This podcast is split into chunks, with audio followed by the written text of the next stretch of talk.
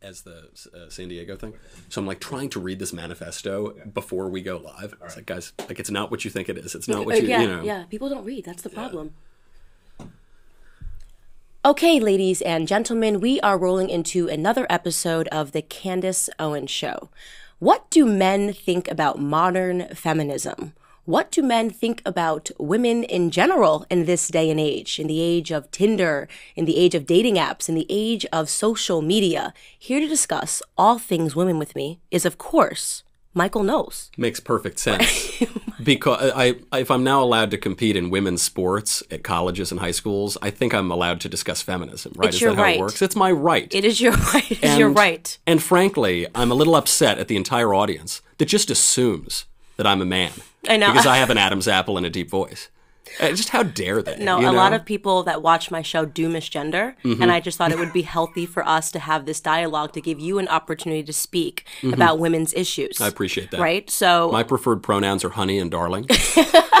they are. well, honey, welcome to the Candace Owens Show. Thank you. It's great to be here. I love your set. Uh, so, thank you very much. This is my this is my man cave. So, you are kind of always in trouble, which I enjoy. I love Mm-hmm. it because be. you write these super thoughtful pieces that make sense, which means that you should be in trouble all the time. And my favorite was on Twitter watching AOC get really mad at you because you're white, obviously, and you're Republican, Mm-hmm. Right. and you came for her um, and started discussing things about her and her ideas, which is not allowed because you're white. That's right. And you know the funny thing about AOC, by the way? So she pretends to be Jenny from the block. She says she's from the Bronx or Queens or something.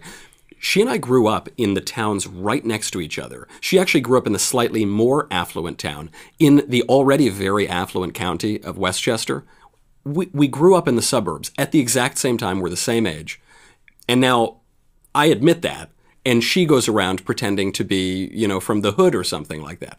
This is a this is indicative of a bigger problem in politics, which is you, you have the left increasingly living in this fantasy. You have the left increasingly living not, not just in the fantasy of privilege and victimhood and grievance. They've added a grievance adversity score to the SAT. But the place that this absurdity comes out the most is when the left talks about gender. I mean, we are now, I think you're, you're probably about to be deplatformed from Facebook, but while you're still on Facebook, there are 56 genders that you can choose from oh, on Facebook. on Facebook. I didn't know that. I well, last I checked, it's probably 58 since I came into the studio this morning, and w- there was there was a poll out, a, a survey of millennials. Over 50 percent of millennials believe that there are more than two genders. that is terrifying. That is Over terrifying. 50 percent, that crazy. Well, I'll tell you what.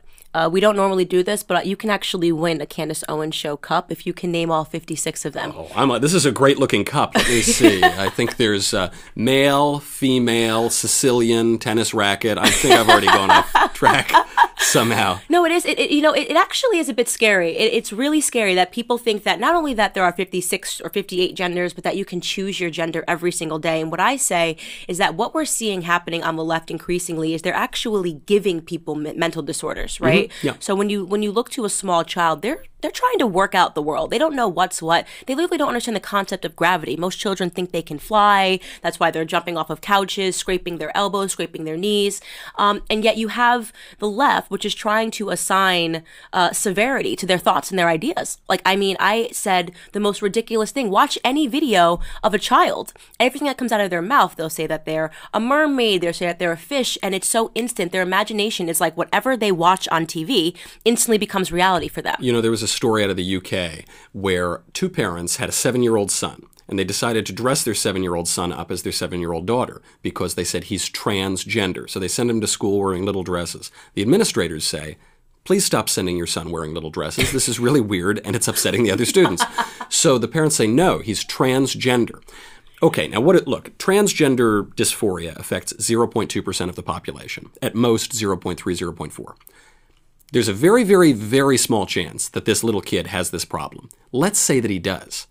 It then turns out that another one of their kids has transgender dysphoria. So, again, you'd say, gosh, what are the odds? 0.2 for one, 0.2% for the next one. Here's the kicker the other kid isn't their biological child. Wow. It's a foster child, three years old, and they are transitioning him. A third foster, a second foster child, third child in their house, also experienced gender issues. This is clearly not just a psychological or medical phenomenon. This is a major cultural It's phenomenon. mathematically impossible. It's not possible, It's not possible for it to be that case. And it is for for this generation. I mean, it's easy to make jokes about the 56 genders and everything. You're talking about millennials and Gen Z as the most stressed out, anxious, depressed, suicidal generations in American history. The the New York Times, which like a broken clock is right twice a day, dubbed us the antidepressant generation. One in six Americans are hooked on antidepressant pills. One in 20 teens are hooked on those pills. Millennials or Gen Z? Uh, well, for the teens, it's Gen Z, or I I guess even a little younger. We're talking about people who are age 12 to age 17. Suicide rates among teenagers are up 70%. This is not just psychological, this is cultural and philosophical. And what it comes down to is a culture that cannot accept objective reality Structure. when I was, I, uh, you know, you do these campus lectures, I do these campus lectures. I was at University of Missouri, Kansas City, and I was invited there by a conservative group to give a speech. The topic of the speech was, "Men are not women." That's that's the speech. I could have given a speech on the sky is blue. Right, Could have right. given a speech on two plus two equals four. Right. I go there and give this speech. From the minute I showed up, shrieking protesters, drowning out the other people in the room, couldn't hear a word. This goes on for 20 minutes. Eventually, some masked Antifa thug busts in, sprays me with some weird, smelly chemical. They drag him out. The next day, the chancellor of the university didn't apologize to me. He apologized to the students that I was there. He smeared me as some sort of bigot, and he said that my opinions did not reflect the values of a public university in America. My opinion that men are not women. That's a cultural madness. That's, That's that, yeah. I mean that that to me like it's a it's funny right it's funny Objectively, it is it's funny. objectively funny just because I, I always try to imagine like if aliens were just watching us like just overlooking and being like they would just look down and be what the hell is wrong with this planet seriously what imagine if we were just watching dogs right like it's like it's it's really bizarre just just like try to extract yourself from the situation and look objectively about what, what we're going through as Mm-hmm. a society. Men are not women. This is an objectifiable truth. This is an objective truth. This should not be anything that is disputed. This should not cause anybody to show up in protest. It shouldn't make anybody angry. Men are not women. And yet you're going through that. So A, it's funny, but B, it's really sad and it's also C, very sinister. It's very sinister. Yeah. Because at the core of it is that what the left wants to do is break down structure. They, they don't want there to be any structure. And what it creates is mass confusion. And I genuinely believe that mass confusion, and when you have a society that doesn't have structure, that leads directly to depression. When you do not have structure, when things don't make sense, that leads to depression. Depression can be acted out via anger, right? So mm-hmm. sometimes people that are acting out, it's because they don't have structure, whether that be it in the home, outside of the home. And now we're seeing it permeate within the school system. So where at once you could have people that didn't have structure at home who were going through things, who could go to, to go to school and feel like that, okay, well, this makes sense, right? Everything in school makes sense. So I There's have a some purpose structure. here, there's some logic. Now it's just everyone's crazy. Everyone's crazy. And God forbid you're a person who's in there that's sane. Well, th- this is getting back to gender. This is an issue that just came out. The New York Times had to publish it. They, I think they were choking as they had to write this article. There was a study that came out which showed that the happiest women in America are religious conservative wives. Shocker. Shocker! I know Right, it's sho- right. shocking to everybody. The sky is blue. at the New York Times. Yeah, and it found that by far the happiest wives are conservative and religious.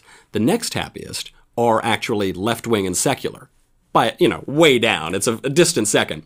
And then the people who just lived in mush, the people who were milk toast, stand in the middle of the road, you're going to get hit by a truck. The people who didn't have a view of the world were the least happy of all Right. because you're just living in madness. You know, I have to tell you, one of the saddest. So, I after I, I post these episodes, I go through the comments on YouTube just to see how everyone's feeling, and and um, I had done an episode with.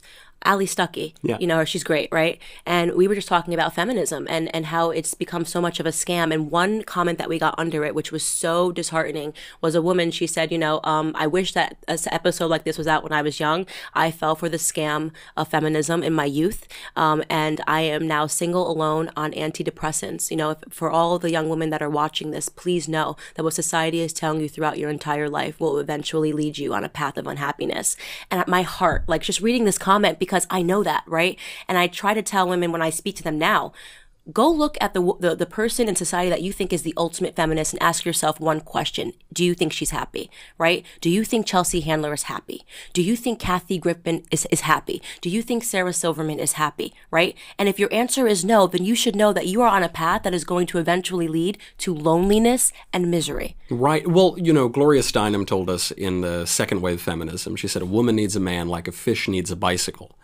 And you look at all the rest of human history and you say, no, uh, men and women need each other. Right. So all of human history, everywhere for all time, men and women need each other and they like being together. Gloria Steinem in the 1960s and feminists saying women don't need to get married. What do you think is going to lead to a better outcome? What I mean, and we just know from the social science, we know that married people are happier, are much happier Right. on average. And there are so I mean this is such a great time to be discussing feminism because you're watching it implode in real time. You're watching two pillars of the left collide and they, they can't stand forever. One is feminism, one is transgenderism. You can have one or the other. You can't have both. cannot have both. Right. One of them says men and women are different. Women have been systematically oppressed by men, and we are righting historical wrongs, and yada, yada, yada. The other one says there's no difference between men and women. Men can be women, women can be men. Gender is simply socially constructed. Actually, there are many genders, and there are no genders at all. They can't simultaneously be true. Right. You can't be fighting the patriarchy at the very same time that you're inviting the patriarchy to take in to take over everything that women have accomplished over the last 100 years. What is patriarchy if there's no sexual difference? I mean, moreover, what are women if there's no sexual difference? Right. Right. W- women in the old days. Look, I'm a little older than you, Candace. I remember in the old days, women used to be defined as not men. Now, now, now there's a secondary You definition. Now, now the secondary definition is uh, also sometimes men. Right. Uh, How do you, what does that even mean? Right. And and I actually have to say this because I mean, I even I'm actually like staunchly conservative when it comes to the trans debate and people say, "Oh, well, even if a person is trans, you should have the decency and the respect to call them by their preferred pronoun." I don't play that game. And what I always say to people is, if you have a mental disorder, that's fine. You know, I don't need to come up to you and tell you that I think you have a mental disorder. That would be rude. Right. But when you have a mental disorder and you're now requiring that I have a mental disorder, right, to, to, to meet your mental disorder, that doesn't work for me. Which is to say that if somebody was walking around as a schizophrenic and saying that they were Superman, and then telling me that I was required to treat them like Superman, I wouldn't play the game. Mm-hmm. That's how I feel about trans. I think the, the slope is so slippery, and they find that to be bigotry. No, I don't need. I'm not going to call you she. I'm not going to call you her just because you're a grown man and you're wearing a wig and a dress. That Right. that's literally telling me that I am now required to have a mental disorder because you have one. I, you know, I try to to do it in public where I I will not use the the fake pronoun. So now it- now it's so confusing because if there's a man who thinks he's a woman and you refer to him as a man, what the culture tells you is you're misgendering him. Right, The only the only people misgendering anybody are the ones pretending the man is a woman. That's correct. So. I refuse to refer to the man as she. However, in a in an interpersonal, if we were at a dinner party or something, I will use whatever language he wants me to use to refer to him. In the same way that if there were a schizophrenic at a dinner party, I would indulge the delusion that there were voices speaking. I Right. mean, it is a obviously it's a psychological condition but what the left wants is to have their cake and eat it too they want to say this is a very serious psychological condition and you have to indulge it also you want you have to treat it as though it's objectively true Right. that's where i change the bathroom signs Right. now, right? Change because this person, signs. this this person now needs to feel like there's a place for them to go that's safe. And I'm like, could you imagine a world? Take it take it out of the trans debate where we had to now accommodate everyone that was suffering with schizophrenia, and we needed to make the world look like as they were seeing it or the voices that they were hearing. We we needed to um, basically get on our knees and and um, support whatever it is that they were saying. People would say that was that was crazy, that that was nuts, but they they think it's different somehow with the trans debate. And I don't know why the trans debate is now being steamrolled into the LGBT debate. I'm like, I know exactly why. Because it's, Collectivism. it's. Well, it's because, first of all, the real irony here is that if transgenderism is true, then there's no such thing as homosexuality. Because what That's to be gay is to say I'm a man and I'm sexually attracted to men. I'm a woman. I'm sexually attracted to women. If there's no such thing as men and women, there's no such thing as homosexuality. Right. Now, the, the thing I always struggled with on this on the transgender question is I say 0.2 percent of the population have this condition. Very very small why is it that the left monolithically has tried to make this issue dominate our national debate. Why are we having this massive cultural debate over a, a, very rare condition that affects a very small number of people? And it's because it's the key to everything. What the left denies is objective reality, moral reality, now in this case, physical reality. According to their preferred ideology, the intersectional ideology, the victimhood ideology, the only reality is the reality of one's suffering, the reality of one's oppression. So you say, You don't know me. You don't know my pain. If you disagree with me, it's not a simple disagreement. You are erasing my lived experience. This is my subjective feeling is is much more knowable than objective reality. So they say that on the one side, and now what the left is trying to do, it's such a sleight of hand, is they are trying to take the objective world, redefine it as subjective feeling, and then redefine it as objective reality. And the way they're doing this, you see it very clearly, is on the new SAT, the test oh. that kids take for colleges. This is a standardized test. I'm so test. glad you're talking about this. It, it, is, it is leftism in a nutshell. Right. You take a standardized test. The definition of a standardized test is everybody takes it, it's an even playing field. And they add an adversity score. They try to measure the suffering that a student has gone through. I don't know how they're going to do this. If you grew up poor in a crime ridden neighborhood, but you had two parents, did you suffer more than a rich kid who grew up and his parents died?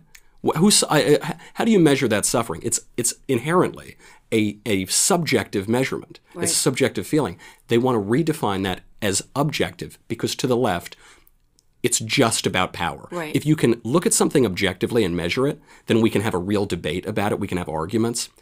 If you can't, if you take that away, if you exalt subjective feeling as the only measurement that we're talking about, then it's just about power. It's about who can shout someone down.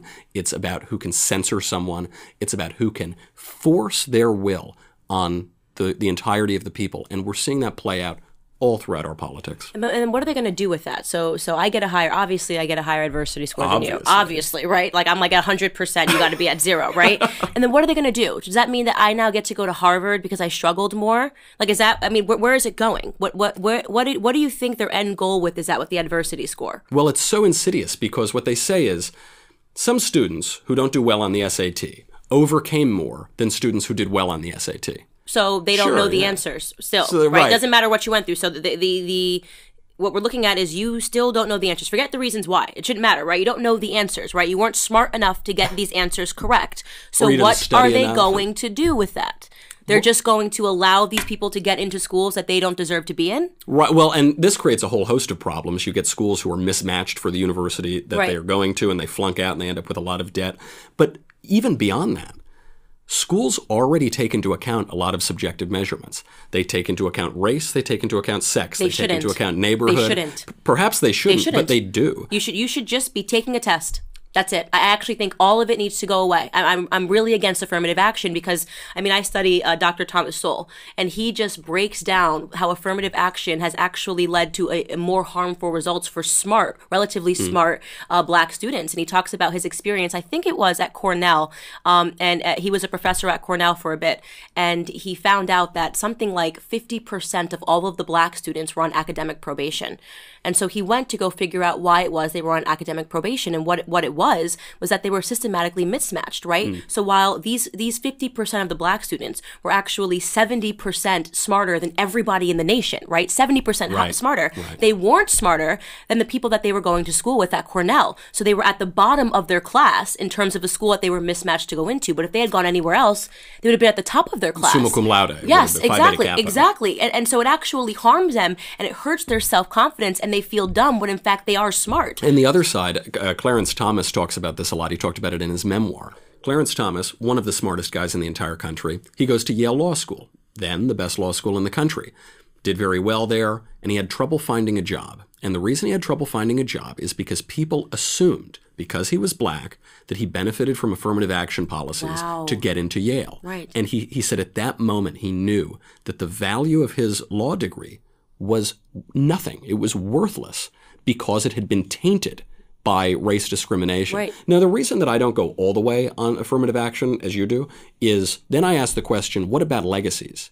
What about athletes? What about there are all these other subjective measures. Kind of against it all. Yeah, uh, I'm re- kind of against it all. You're like the exact Yeah. opposite of the left because Yeah. the left acknowledges there are all of these subjective things we all take into account. Daddy buys a building and you get to go in. That's not fair. And that but the there was one standardized measure and they're trying to get rid of that one too. Right. And you want to make that standardized measure Well, I the actually thought measure. so. To just talk about the the debate of what's going on on college campuses, I think it's pointedly ridiculous, and I know I didn't have a, a popular opinion here that these parents are going to jail for something that we all know exists. Right. Right. Like I mean, it's like bizarre. Like I'm like, why are we pretending that America is this place where everything's fair? We've we've all known that there are parents that pay to get their kids into school Mm-hmm. that they want to get into. Right. Like in America, capitalism. I mean, money can really buy you anything, and we know that people buy buildings. The only reason why this is a scandal is because this time the university was cut out of it. Right. And, I mean, like it, that's the, truth. These parents, they weren't rich enough to buy a building. Right, they were only rich enough to bribe a coach or to cheat on the SAT. but it's the same thing It's in, the same in my thing. in my opinion. But so one person who was kind of debating this with me, which was my fiance,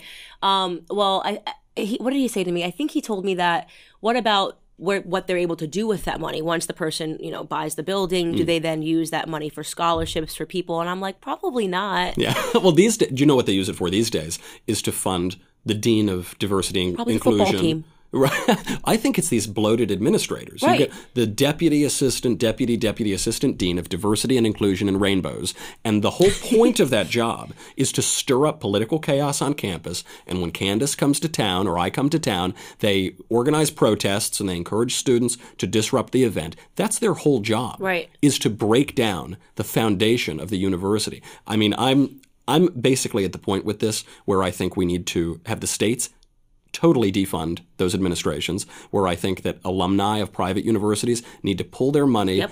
uh, until those totally unnecessary administrative offices are gone. One hundred percent. I say this all the time. Stop funding the problem. Start funding the solution. Uh, stop funding the problem and start funding the solution. You have these people that are like, "Oh, but that's my alma mater." I don't care. This is not the same school you went to. Right. This is a far left, crazy university, and they they want to burn down the place if a conservative comes and speaks. The fact that we have to sneak through kitchens and back doors for me to say black people don't have to be Democrats, right? When you talk about uh, an objective truth, like, I, yeah, no, How black people you. shouldn't have How to be Democrats. dare you, right? Candace? And and, and um, men and women are different. I mean, these are objective truths, and we're not allowed to go speak. And yet, let someone who actually is controversial, someone like Linda Sarsour, they, you know, they roll out the red carpet and they go, "Oh, this is diversity." Mm-hmm. They don't believe in, in in diversity of ideas. Well, of course not. And by the way, I'm only blaming the administration here because it's true the students, the ones that yell at you and yell at me, they are bratty, they're stupid, they're ignorant, they're misbehaved. Sure.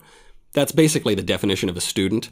And it's true, the professors are Marxist and wacko and eccentric and crazy.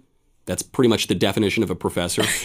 the administrators used to be the adults in the room. They used to be the ones saying, nope, can't do that, don't do that, we've got to protect the university, we have to protect free exchange of ideas. And now, what are they doing? They're the ones encouraging the madness. It is as though the inmates are running the asylum. Right. And it's it's very important. I know I'm, this is sort of an unpopular conservative view. I love liberal education. I think people should go to college and study completely useless things like English and history and philosophy. And the reason is the liberal arts, very literally, are the arts of freedom. They are the arts for freedom. Interesting. A free society needs to know itself. It needs to know its history. It needs to know where its ideas come from. Mm. Needs to know why we have the system of government that we do. A free society without liberal education will not remain free for very long. But the problem with liberal education, though, is, in my opinion, is that when you start taking these weird classes, like I was forced to take Feminism 101, right? Yeah. Is that what it leads to is people that don't know how to be functional in society. And by the way, I, I would I would just differentiate. I don't. I know they call that liberal education Yeah. now. That's ideological indoctrination. Okay, okay. That's not. I mean, really, liberal education has been blotted out almost entirely in this country. but And it seeps in even in English, right? So I had Oh, to yeah. take that because that was a that was a requirement for an English degree, right? So there, even the books you'll read, right? So I, I I majored in English and journalism. Even the books that they're going to pick for you to read in an, in an English class is going to be something that is that is laced with political And it's all ideology. you know, in the in the old days when you would read eh, when you take an English class, you would read the poem, read the book, read the novel, and try to learn something from it, try to get something. Now, when you read it, it's what the literary critic Harold Bloom called the school of resentment. Mm-hmm. You just you hate what a sexist bigot. William Shakespeare was. I mean, n- now at Yale, you can graduate summa cum laude 4.0 with a degree in English and never read Shakespeare. I, it's it's unbelievable. That is unbelievable. I had a, a, woman who went through Yale. She showed up at one of our events, one of our on-campus events at UConn, and she had done eight years of school and said she had never heard a conservative opinion until she showed up in that room. That's terrifying. I mean, that, I believe it. And, she, and she said because of that, she was inspired because she showed up to this event because she wanted to hear conservative ideas, and she couldn't believe how sane they were, and uh, despite what she had been told, and that that conservatives weren't even allowed to give their opinions. And the reason for that is because we make so much sense, right? So the only way to make sure that conservative ideology doesn't spread is to make sure that it, it never is even invited to to even be heard. You never hear the idea. Yeah, don't I mean, hear well, the idea. This is why the left told us they were doing this. We should have listened. We should have paid attention. They said they were going to have a long march through the institutions. They were going to hollow out, in particular, the universities, also the media, also the press. But in these universities, they took liberal education and then they went inside it like a sick zombie and they turned it into zombie education, which kind of looks like liberal education. It kind of walks like liberal education, but it's not. It's been rotted out from the inside. And so where you used to get history, now you get political polemic, Howard Zinn, the school of resentment, a, an ideological indoctrination, a, a, skimming of history that tells you your history is bad, your culture is bad, your literature is bad, the way you look is bad, your religion is bad. It, it gets you to hate your past. It's no coincidence that the even presidential candidates now on the left are saying we need to rename Jefferson memorials, we need to re- knock down statues. George Orwell predicted this. He said in 1984, the character of Winston says, when you get rid of history, when you get rid of the past, there is nothing that came before. There is only the eternal present in which the party is always right. Ten years ago, feminism was the most important thing we could possibly hear about. Right? All girl power, I'm woman, hear me roar. Ten years later, there's no such thing as a woman. There's no such thing as a man. You say, wait a second. Ten years ago, you just told me I had to be a feminist. Now you tell me I have to deny gender altogether. They say, no, that, forget the past. That was then, this is now. Whatever I tell you is right. That's really scary. That's really scary. And and when you're talking about wiping out the past, you know what I think of? I think of Game of Thrones.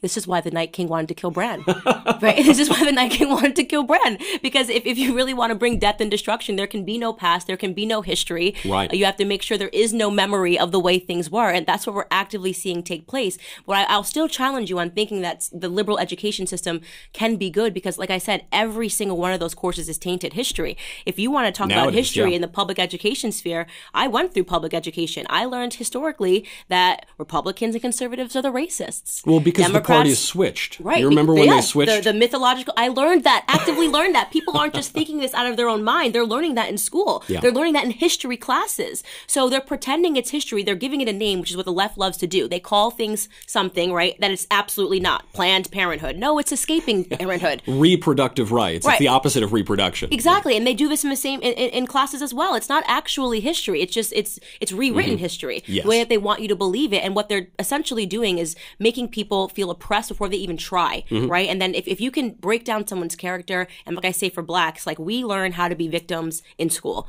They are creating victims in the, through via the public education system because it gives them a permanent class of voters, right? They say we know that if we can get you, and from the time that you're 18 years old, whether you make it to college or not, you're going to come out there, you're going to feel oppressed, you're going to feel angry, you're going to feel bitter, you're going to feel emotional, and that means that we're going to be able to get your votes. Mm-hmm. And and that's why it's so easy for Black Americans to fall for this idea every four years that white supremacy is keeping them back. When in fact it's because we haven't even been given an education. We've just been taught how to be oppressed. That is such a great point. It's this insistence and focus on suffering. This is what the left does. They say the worst possible thing, the greatest evil in the world is suffering. It's how they justify abortion. They say if a baby's unwanted, he's born, he's going to be poor, he's going to go to foster care, he's going to suffer. Therefore, it's better to kill him. If someone is elderly and they've got some ailments and they're suffering, better to kill them. You are a victim. You are suffering. It's the worst thing ever. We have to rip apart our entire system. They forget a few things. One, everybody suffers. Every, it is a fact of life. It is the tragic fact of life. You will suffer. Everyone does it the richest guy in the world, the poorest guy in the world. The other fact they ignore is that suffering is, is not, does not have a moral value in and of itself. Suffering is neither good nor evil. It is a fact of life, and your reaction to suffering is the moral quality. You can react to suffering in a way that is good, noble, courageous, edifying, builds you up, will let you have a great life. Some of the greatest people in all of history have overcome the greatest adversity. You can do it that way, or you can whine and grow resentful and say, "I uh, society's out to get me," or "the man is out to get me," or "this race or this sex—they're out to get me. Everything's unfair." Wah wah wah. And you can sit in your room and cry and feel sorry for yourself. Right. Th- that is the worst thing you could possibly tell somebody is to go do that. It's it will destroy their lives. And there is there is an, a political agenda in this country Right. to tell whole classes of people that that's the case. Yeah, and, and that's and I try to figure out why. Like, what what is the purpose behind that? Why not want people to embrace their futures, to work hard, and to have everybody be happy, right? I mean, of course, not every single person in the entire world is going to be happy, but we have a pretty good system here, you know, in America, and we do reward people based on the merit of uh, their ideas, how hard they work, and if you can get everybody to this point of feeling confident enough to go out there and try, we we would have a society full of basically happy people. Mm-hmm. And I think to myself, why does the left want to undo that? Is this really just about power? Do you think? Yes, I think it's about power because you can't, in, a society that can talk to each other, in a society that agrees on terms, that uses the same language, where language isn't constantly changing, you can have a conversation and good arguments will beat out bad arguments. There was, a, there's a great scene in Alice in Wonderland where Humpty Dumpty is talking to Alice and he says, In my language, words mean whatever I say that they mean. And Alice says, Humpty Dumpty, the, the question is, can words really mean all of those things? And Humpty Dumpty says, the, the real question is, which is to be master? That is all. Are you master by changing the definition of words like the left does? Mm-hmm. Or are you master by using words as they really mean, by their true definitions, as conservatives tried to do? In a, in a society that functions, that agrees on reality, you can do that, and good ideas are going to be bad ideas. And in a culture that is basically happy, grateful, aware of our own brokenness and fallenness as human beings, happy for this l- wonderful life that we've been given, appreciative of our material blessings and our spiritual blessings, a, a culture that loves its neighbors, a culture that loves its history and its land and, the, and where we all come from. That culture is going to be much less susceptible to radical change. That's exactly It's right. not going to accept the left's agenda of knocking down all the buildings. I mean, literally, the Green New Deal would knock down all the buildings. That's It would- progressive. What do you mean? that's pro- it's progressive that's to progressive. start society anew. That's Yeah. what they want. yeah, burn it all down. That's, progressive. That's the only way that they can enact their agenda. Burn it all to the ground. it's absolutely insane. So well, I think it's it's we- we're both agreeing here that it's, tremendously difficult for people to kind of grow up in this society when we're seeing such a, a breakdown in structure. And one of the things that I wanted to ask you because you you just got married recently. I did. We're the You same age. Are we both married. the same age? I think so. Twenty nine. 89? A lady doesn't tell her name. I just I just turned thirty. I'm born in eighty nine. Are you eighty nine? I, ninety. I'm a I'm a ninety baby. young, yeah, I know. Uh. Tell me, what am I? I mean, what do I have to look forward to? Right, exactly. I'll, I'll let you know. But so a lot of this women don't know what they're looking for anymore. I think a really good question to ask you is what do men want in this day and age, right? How blue can I go? I mean, is this a no, family no, program? no, you just just answer the question because I got all of these more liberal girlfriends who are on these dating apps and they're swiping right and desperately. By the way, these are these are the girls that would call themselves feminists. Mm-hmm. All they want is a husband, right? What what is what is the purpose of all these girls being on in dating apps? They're not going to sleep with men. They're hoping that he's the one, right? That he's the one. He's the one. They're swiping right. Um, and the question now is that, especially with feminism, it makes it hard for men and women just have a conversation about what it is they're actually looking for. Women are not looking for for more f- sexual freedom. That's a myth. I can tell you that. The scam of that. The, the girls that are get to 26 and don't have a partner are freaking out. It's the greatest scam that men ever played on women. We convinced them that giving men free, cheap, easy sex with no accountability at all was somehow empowering. And I don't know how we did it. Right, right. Fellas, you must be sorcerers to do this. Em- Emma, what is her name? Emily Ratajkowski is like, I'm right. I'm going to to uh, protest men by taking my top off. I'm- She really showed us.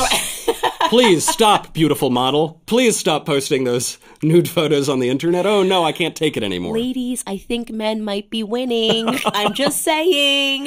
You know what men want? There are two levels to this. On the one hand, we just want to sit on the couch. That's all we want.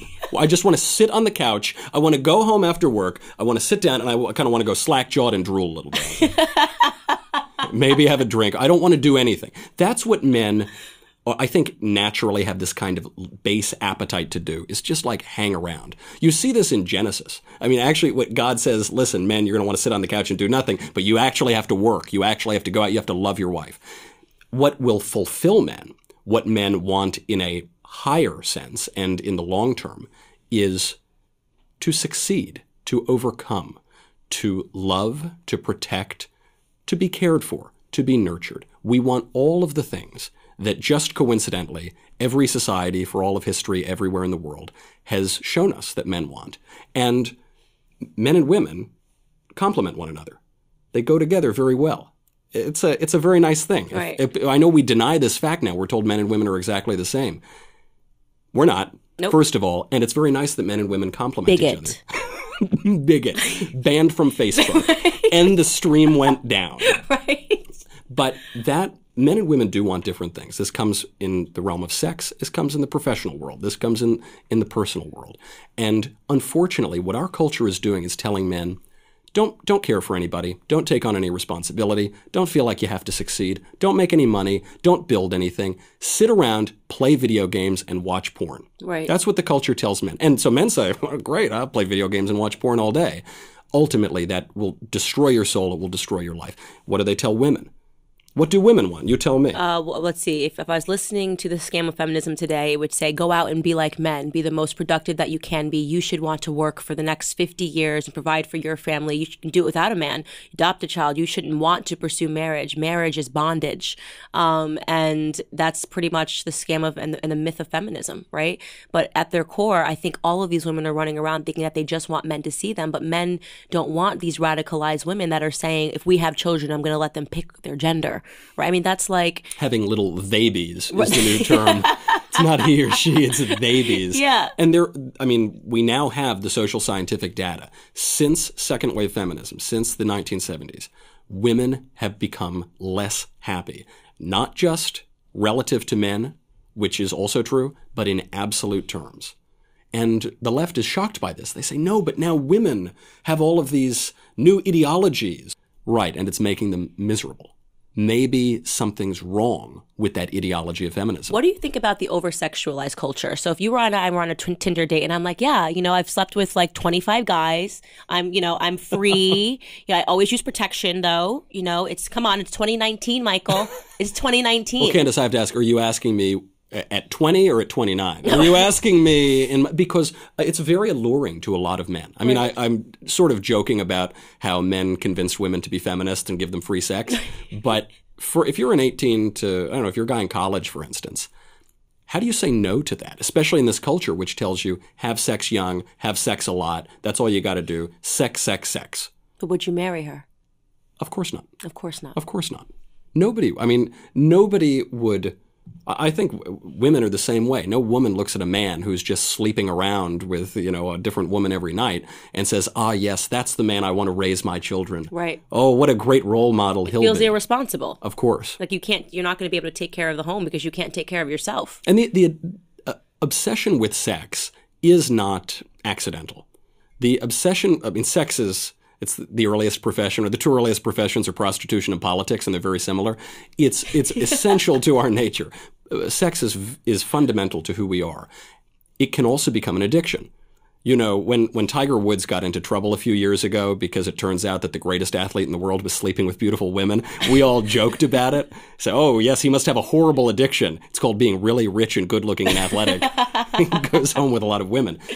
But sex really can become an addiction. And in this culture, we're actually finding out millennials and Gen Z are having a lot less sex than Gen X and the baby boomers. You think we're having more sex? No. Everyone is just hooked on porn. Wow. Everybody, it, and it is a culture that is literally masturbatory. That is that becomes an addiction. I mean, you, you now see this all throughout the country and throughout the world. This is uh, happening in Japan and other places. Like any other drug, people are becoming hooked on sex and hooked on porn. And what an addiction does is it causes you to stop thinking. It enslaves you. It, Right. it, it makes you prone to certain behavior. And when you're not thinking, that's when the people who want to grab power can come in and force it on you. And I, I actually think that a big conduit for that is uh, social media. Right. I mean, I, I my least favorite social media platform is Instagram. I just I am I'm like I'm too cerebral for this. I'm not going to show my boobs. I'm not going to be able to get a following. right. Well, you know, you're lucky. You can get a following by having a good show. I do have to show my boobs on Instagram, so I do what I have to do to succeed. I, but liked, I resent I it. liked all of those photos, and you Thank should you. resent it. You should resent it. But it's true. I mean, there's there's nothing cerebral anymore, and and I, I think that um, it makes it really hard for kids to grow up because they're comparing themselves to things that are airbrushed. I mean, Mm-hmm. look at what children are doing to their faces before they even turn 18. And my heart broke for Kylie Jenner. You know, people were making fun of her, but I said to myself, she's growing up in a society that we didn't have to grow up in. Right? Mm-hmm. Facebook was when we were in high school. Right, we just got Facebook when we were in high school, so we did. We were afforded a childhood Right. uh, for a very long time. I don't think you get that same childhood when you when you are given Instagram and Facebook and Snapchat. I mean, there are 11 year olds that are killing themselves over Snapchat because the internet is forever. Because now you're comparing yourself. Like I never cared about how I looked. I was like a scruffy tomboy. I don't believe that I was for a second. Get Scruffy, out of I here. swear, I was a scruffy tomboy. I wanted to just like run around with the boys. Thankfully, my mom didn't shave my head and tell me that. Oh yes, now Start clearly you. Yes, literally. Like I, I wanted to be a boy. I used to like try to make my voice deeper. This is like totally bizarre stuff Wow. that I've never told anybody. But I was in I was uh, in fifth grade, like pre, you know prepubescent, and like the guys used to just like play kickball harder, and I used to like run around with the guys. And then I got into middle school and puberty happened, and I was like, oh wait, I want to be a girl. So you're saying that when you were 10 years old, 9 years old, and you wanted to play around with the boys Yeah. and you were your parents didn't pump you full of hormones and change your pronouns and dress didn't. you up like a boy and and and you just grew out of it? Yeah, I just I just uh, grew out of it. It was you weird. should write a scientific paper on this. No, I know. It's Gosh. really bizarre. It's bizarre. I just grew out of it. And it turns out once I hit puberty, I was a girl and I was very happy to be a girl. And thank you because all I would want to be if I could pick every day would be a woman. um, but yeah, and, and, and that sort of is the testament of growing up and, and, and being young. But I do think that children today aren't given that. They're not allowed to be young. They're, they're being told and, and I guess driven into so many different directions because of the internet. And now we have parents that are crazier and putting uh, more pressure on their children. And I just think it's sad. I think it's it's scary for me, being someone that wants to have children, to think about how do you bring them up in this society where there is no structure, where there is social media, and where all of these demands are sort of like, do you do you homeschool your child? Right, and you're told that that basically life is meaningless. I mean, this is when you talk about what people are doing to their bodies and their faces and all this. I was at an Apple store about six months ago, and the guy I was talking to had like a zillion tattoos and a ton of piercings and things like that, and he had two tattoos on his fingers. Genius bar? Yes, he was a genius. Oh yeah, this guy was a real genius. He had one tattoo which was a little tiny mustache on his finger, and then he had another one that said a bad word. It said I'll say stuff, stuff cray. And those tattoo totally meaningless tattoos. I have a friend who on her kneecaps has a grapefruit and a watermelon Deep. uh, really deep, and it's the it's obviously sort of hilarious, but on a cultural level, what it means is that people don't care. They think that their body isn't worth anything. They think oh, I'll just throw some random design on there. That symbols don't mean anything. That we, I mean, our bodies are symbols of our souls. They don't really mean anything. You can just write whatever on them, and it gets to this bigger cultural problem. We don't understand that there's a purpose in life our bodies have a purpose, we have a purpose. This coffee cup has a purpose, it's to hold coffee and to keep me awake for this morning interview. it's we don't understand the microphone has a purpose. I talk into it and it transmits the audio. It isn't just craziness. And what the left wants to tell us is that life is a fundamentally a tale told by an idiot, full of sound and fury, signifying nothing. And what conservatives have always understood is maybe there is a purpose to life. Maybe all this beauty that I see and this love that I feel for my friends and the joy that I feel when I do something good and my conscience and my sense of right and wrong, maybe it's not just an illusion. Maybe it's actually real and I should orient my life that way. That's the battle that's going on right now because in a world of chaos and meaninglessness, cynical people can steal power and get you to do what they want you to do. That's exactly right. And and, and there is Alexandria Ocasio Cortez in a nutshell. I literally her in a nutshell. So, I mean, she says you don't have to be factually correct to be morally right. Um, that was stunning. I, I think it even took Anderson Cooper back. Like he, he looked at it and was like, well, well, facts do matter a little bit, right? Yeah, And- please, I yeah, agree. like he was. That's a softball interview for her. So if you if you got him saying something to you, or Jake Tapper, who also was kind of like, mm, where are you getting all this money from? You're not doing a very good job. Um, okay, well, you're brilliant. Stop it. I, you You're- are. I love it. I mean, people. I mean, your show is great. You really do, and you work really hard at it. Like people don't know that you actually sit down and you write it, and it's like you do. I, I mean, slave. No, I have a huge amazing. team of 50 writers Right. no, it's in. great, and it's such good commentary, and it's thought provoking stuff. And I think that more voices like ours, I think at our age, it's just a scary time. We are going, we are going to be birthing the kids now. This is the society that our kids are going to grow up in, right? Like we, this is this is it.